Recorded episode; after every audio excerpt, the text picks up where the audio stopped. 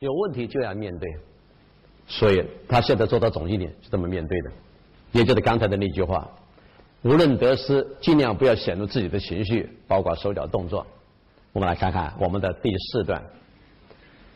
将来如果他长大了进到管理处，当重要的干部，像总经理、副总经理、厂长、副厂长、总裁、副总裁，或在销售部要开始带着团队出去打仗，做生意在市场当中打仗，跟在公司把人管好，跟在机关把部下管好，跟在党里面做党干把党员带好是一样的道理。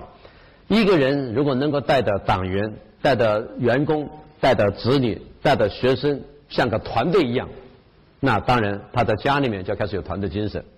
所以，如果你将来希望他当领导、当干部，从小在学校里面就叫他去做干部，那么他首先要以身作则，对不对？很多小朋友喜欢去管别的小朋友，都忘了自己是不是以身作则。所以，如果他没有以身作则，你为什么去告诉别人说你们家孩子是学校的干部呢？你应该反过来说，我孩子是不是有资格当一个干部？如果他没有资格，你为什么叫他去竞选一个干部？还不惜请老师吃饭，叫老师无论如何给你孩子一个机会，让他去当干部。其实他没有以身作则。不过话讲回来，任何团队精神很好的人，是从带人开始的。你孩子从小在家里面要学会带人，长大了就会带团队，进到管理处，进到销售部带人打仗，他就会做了。这里面我来跟各位谈谈我的想法。你的孩子进电梯的时候，你应该叫他站在开关的旁边，替别人把门按住；出电梯的时候，也要叫你的孩子站在电梯旁边把门按住，等人家走完以后，我们家再走。所以开汽车的时候，前面明明有行人在那里等着过马路，我们稍微慢点，让人家先过。吃自助餐的时候，好吃的东西要多拿几次。你们孩子在一个盘子里面摆了十条炸虾，那整个缸里面只有十二十条，人家还要不要吃了？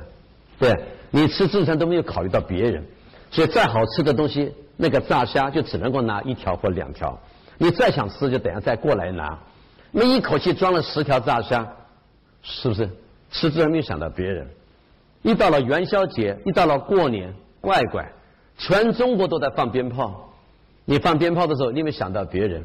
下次你儿子放冲天炮、放火花，你要这样的问他：儿子，我们家隔壁有个老太太，你认为她有没有事情？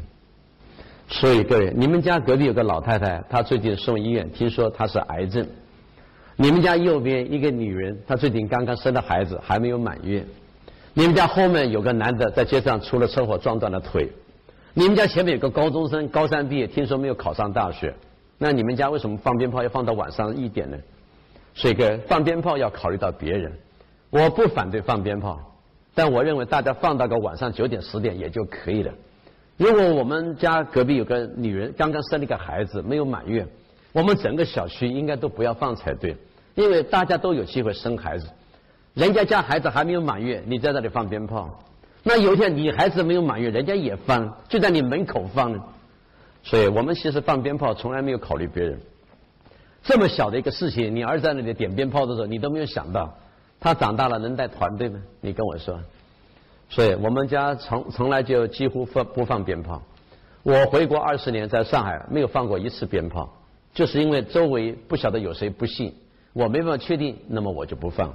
所以我那两个女儿基本上也不会放鞭炮，除了因为是个女人胆子小以外，还有就是没有什么可以放的理由。因为哪一个人没有邻居呢？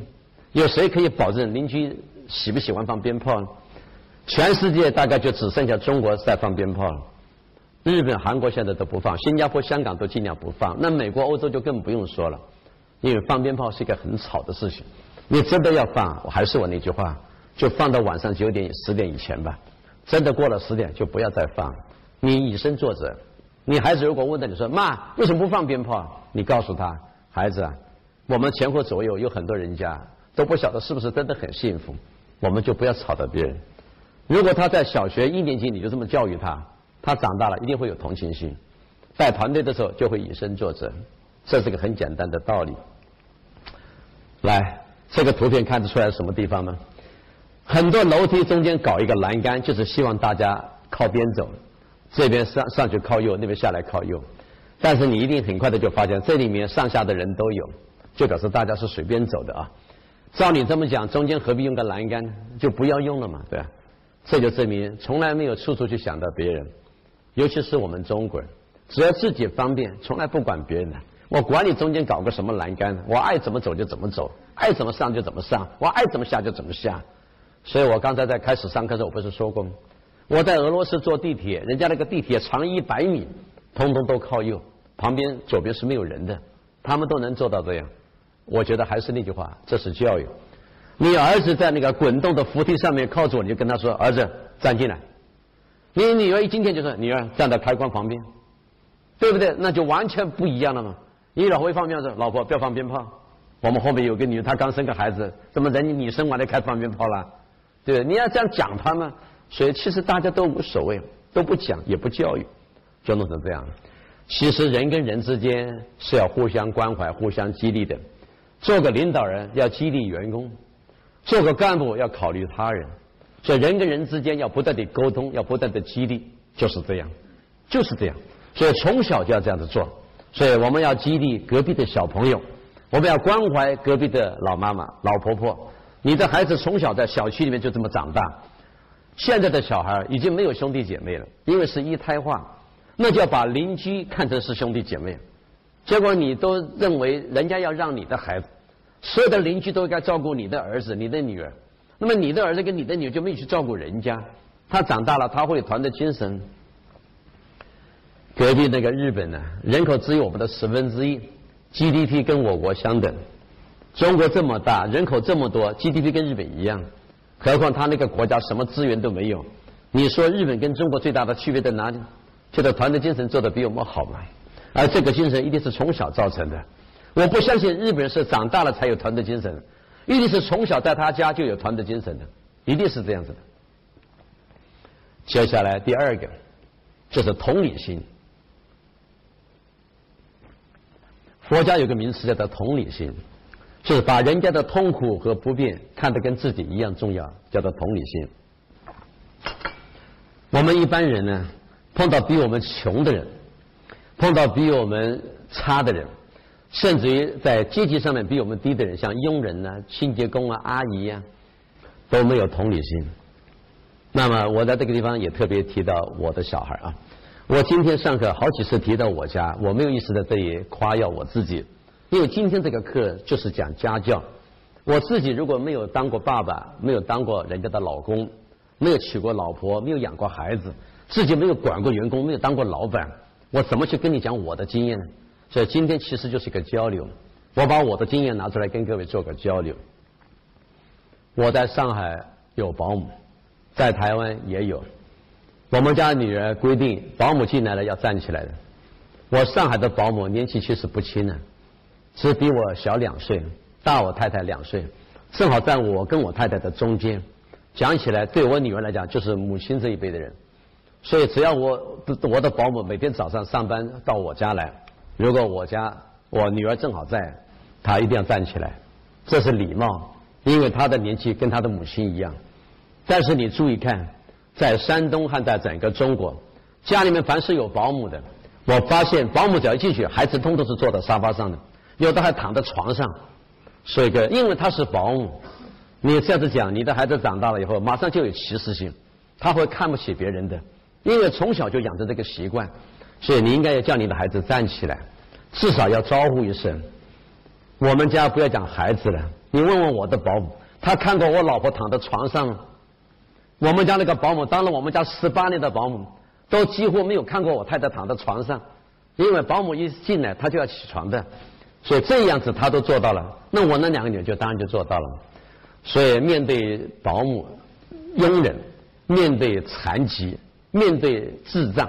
面对穷人，我们都要有同理心，因为大家都是人。你不过就是运气好，赚了点钱，当人家的老板，做人家的主子，对不对？你这样子搞下去，你的孩子马上就跟你一样。结果呢，你的儿子没有那个机会当老板，你的女儿不可能当皇后。结果他长大了以后就非常的骄傲，结果也看不起别人。我们来看一句话，看看这个话是怎么念的。如果一个人对你很好，却对餐馆的服务员很野蛮。他不是一个值得你信任的人。讲的真好。如果有个人对你很好，却对餐馆的服务员很野蛮，他绝对不是一个值得你相信的人。右下角是中国大陆的一个案子，有一个建筑公司的工人在餐厅吃饭，跟餐厅的服务员冲突起来，又跟保安有了肢体冲突，就拉拉扯扯。结果回去到公司，把工地人通通叫过来，十几个拿着铁管把这个餐厅整个砸烂啊！这个故事发生在我们中国，所以从这看得出来，这个社会有这种暴力就是这样的。对餐厅的服务员就认为说，这就是你是服务员，我是客户，老子有钱，我想干嘛就干什么。所以中国人对餐厅的服务员其实并不客气。有个地方我讲讲，各位不要介意。我发现我们叫餐厅的人都叫服务员，服务员。我觉得这个话不太客气啊。全世界好像就只剩下中国在叫服务员，在俄罗斯都不叫的啊。服务员是一个工作名称，应该说小姐，对吧？小姐姐嘛。但有人说小姐是指风尘女郎，这怎么弄成这样子的我也搞不清楚。但是你注意看，韩国人、日本人、美国人、英国人、德国人、新加坡人。香港人、台湾人没有一个叫服务员的，都是叫奶酱啊奶酱都这样，或者或者是小姐都这样，最多就叫个女士、老美就是 lady、miss，对不对？没有说是 serviceman、waitress，没有人这样子叫的啊。所以这就证明服务员这个名词，我觉得不太好。当然这个事情我无可厚非，但是把服务员当做下人一样的使唤，服务员送东西也没有说谢谢。然后离开餐厅之后，服务员打招呼也不回话，这个呢充满了一种骄傲，因为我是有钱的人，我付钱，我吃饭，老子高兴。其实你这样的习惯，无形当中就给你的孩子做了一个示范。我爸就是这样，我妈就是这样，我长大了肯定也就是这样。终于没有同理心，就是这样。讲到这里，我再给你另外一个建议啊，比我们穷或比我们差的人从旁边走过去的时候，记住，千万不要回头啊。我发现中国小孩很喜欢回头，有残疾走过去，有智障儿走过去，有穷人走过去，他们很喜欢回头啊！你要千万记住，叫他们不要回头。你要告诉他，小兰呢，有一天如果你要饭，人家回头，你好受吗？还有小明，如果有天你跌断了腿，你也拿个拐杖，人家回头你舒服吗？妈，我不要，所以你不要回头。但是我发现在中国大陆啊。孩子回头的时候，父母亲通常是没有声音的，这样做是错的啊！你孩子从小就养成了歧视心，碰到比他比你们家穷的，碰到身体有残疾的，碰到脑子很差的，碰到你们家的保姆跟佣人，马上就不得了了，对能够叫个说阿姨把我的鞋拿来，我觉得都已经很不得了了啊！那何况连阿姨两个字都不叫，鞋，这样啊，这种小孩在中国非常的多。非常的多啊！其实各位，如果你不介意的话，不是我故意讲日本跟韩国的好话。我在日本、韩国没有听过人家这样的叫保姆，但是不知道为什么我们祖国大陆是这么叫的。所以从小这个孩子长大了就没有同理心，这种观念叫做同理心，应该值得大家去注意。家中有年长的宾客，要让他去学习接待。那么，我先给你看个图片，再提醒你什么叫做家中有年长的宾客，让他学习接待。因为家里面如果有了长辈、有了客人，他都不会接待。他将来去带队伍打市场、做销售，他会照顾自己的员工和手下，当然也不会接待，是吧？这个爸爸刚刚演讲下来，其实是美国的参议员，儿子上去马上就握手了啊！这个动作在中国基本上是看不到的。好了，我不想去研究这个图片，我想研究一下什么叫做家中有客人。家里面有客人来的时候，孩子们应该是到门口去迎接，因为来的都是爸爸妈妈的朋友。你的孩子只有小学，他应该是没有什么朋友的，所以到你们家做客的就是他的父子辈或他母亲辈的人，他基本上呢要站在门口，至少打个招呼。我在国内不晓得去过多少家庭，那个孩子都是坐在那里看电视的。我是他爸爸的长辈，我比他爸爸还大十岁，他都没有站起来。所以这个就让我非常的纳闷啊！你们家的孩子从来很少站起来去迎接客人，还有爸爸跟妈妈跟客人讲话，你就要去倒茶，你从来很少叫你的孩子去倒茶跟倒咖啡。我们家来的客人倒咖啡的都是我女儿，我太太的同学到我们家吃饭上饭上菜的都是我女儿，他们没有资格坐在那里吃的，他们要服务的。今天来的都是妈妈的同事，我太太是学校的老师，所以端茶端饭上菜的都是我女儿。后来我太太的同学要离开了，在门口开门的，站在马路旁边指挥交通的这拦着车子的，让他们能够平安的出去的，都是我女儿。站在门口送的也是我女儿。这是一个起码的教育，因为这是待客之道，所以你要多这个地方养成一下你孩子的习惯。不说是上咖啡、上菜、上饭呢，也要招呼招呼客人嘛。结果他们就坐在沙发上躺到那里，都一直打电脑，打电玩。女儿就在那个旁边在那吃东西，你的女儿在那里吃木瓜、吃水果，你的儿子躺在那里，是吧？结果客人坐在那里。他们连坐在沙发上都不晓得让个位置，会到门口去说：“王叔叔、邱阿姨、张伯伯、李妈妈，你好。”会去说吗？他躺在椅子上在那里打电动玩具的时候，他会站在门口去迎接客人吗？对，就不要说上饭上菜了嘛。我在国内到过很多人家吃饭，第一个动筷子的是他们家的孩子。我小的时候连上桌的资格都没有，动筷子，我爸爸一个巴掌就打过来了嘛。现在不但上桌，还先动筷子。而且还吃他想吃的，我还没有动，那个龙虾已经被他们干光了。这就证明太没有规矩了，就是我们以前常常讲的没有家教。但问题是我怎么好说呢？那是我的朋友，但是我心里想的是这个中国麻烦了。我真是很对未来的中国感到忧心。那代长大了怎么办？你看看，他们要面对日本小宝、跟韩国小宝、跟俄罗斯的小宝了。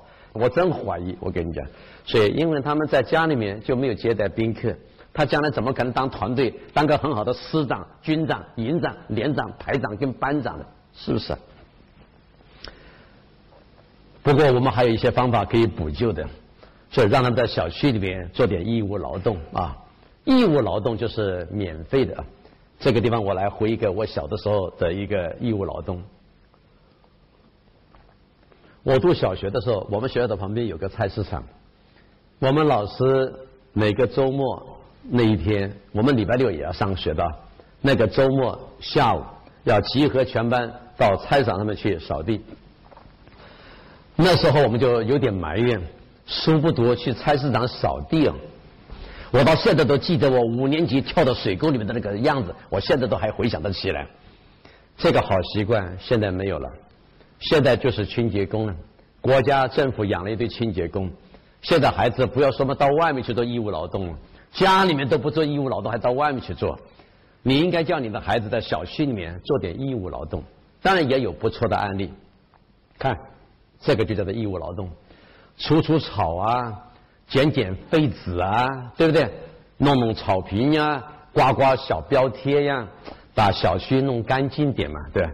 可惜这是照片啊，难得看到的几张照片，讲的开玩笑点就是有点形式主义啊。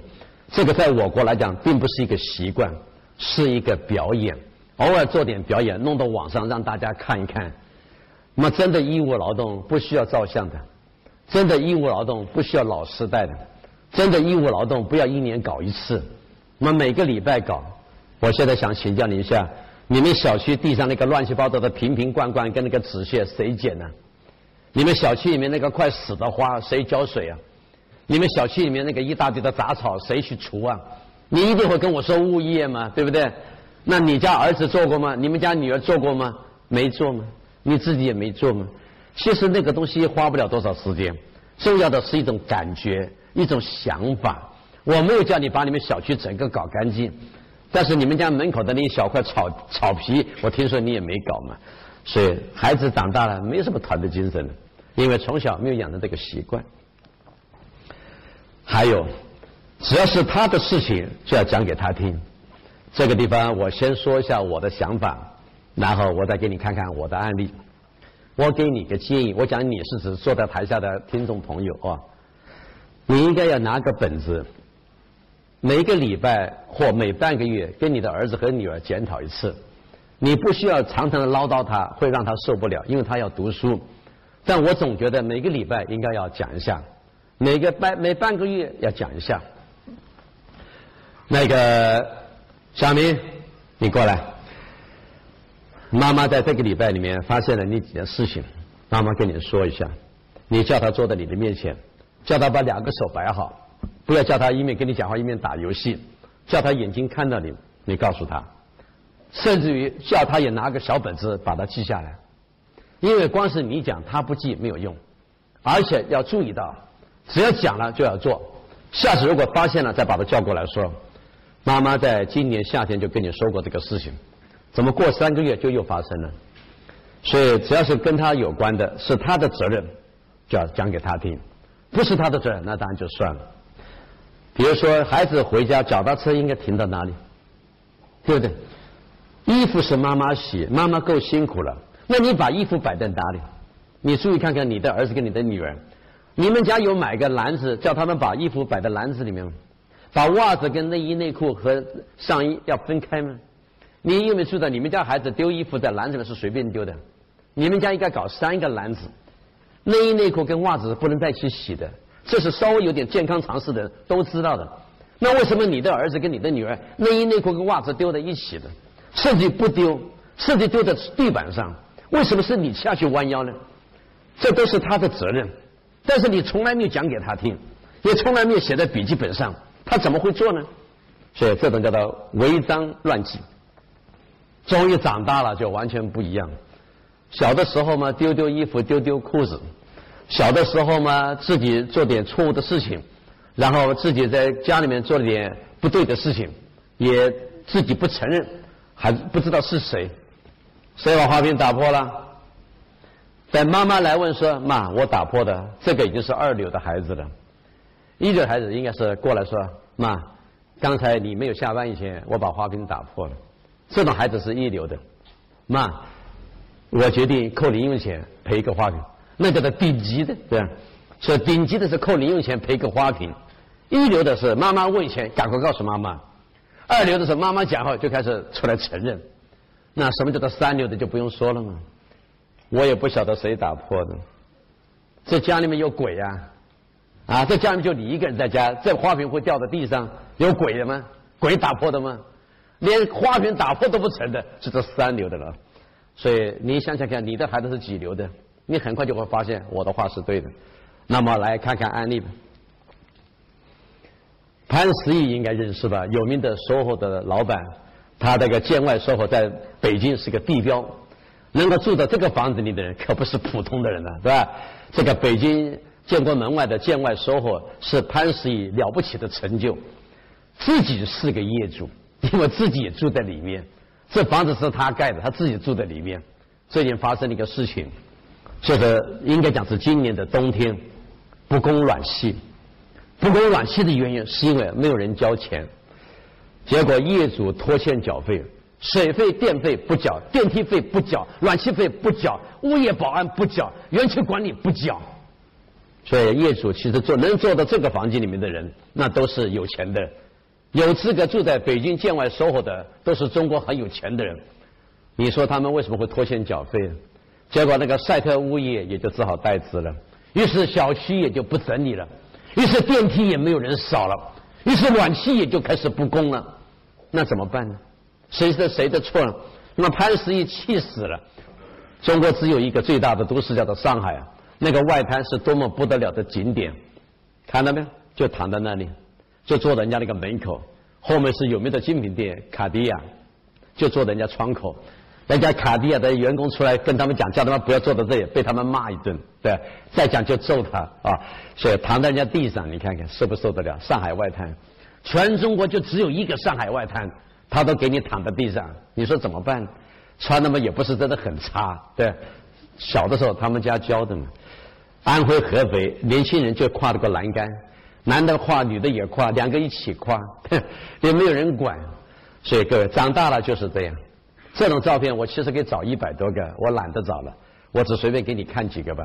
就是小的时候从来没有承认错误，他们家也从来不管，也从来没有在家里面把自己的事情做好，也从来没有义务劳动，也从来没有接待宾客。他爸他妈也没有一个礼拜每个半个月去检讨一下他的问题，是他的责任也没有说给他听。长大了就是这样，到他们弄成这样再教，已经来不及了，绝对来不及。第五个，如何让他动手？将来在工作的时候就会构思方法，重视实践。我在欧美学到一个重要的观念，就是动手啊，就是动手。我们的孩子从小是不太动手的，将来长大了怎么去做后勤保障？后勤保障都是。亲爱的朋友，想获得更多的成功经验吗？请关注微信公众号“炫色安利微商旗舰店”，我们将为想成功的你提供更多的精彩信息。炫色安利微商旗舰店等你哦。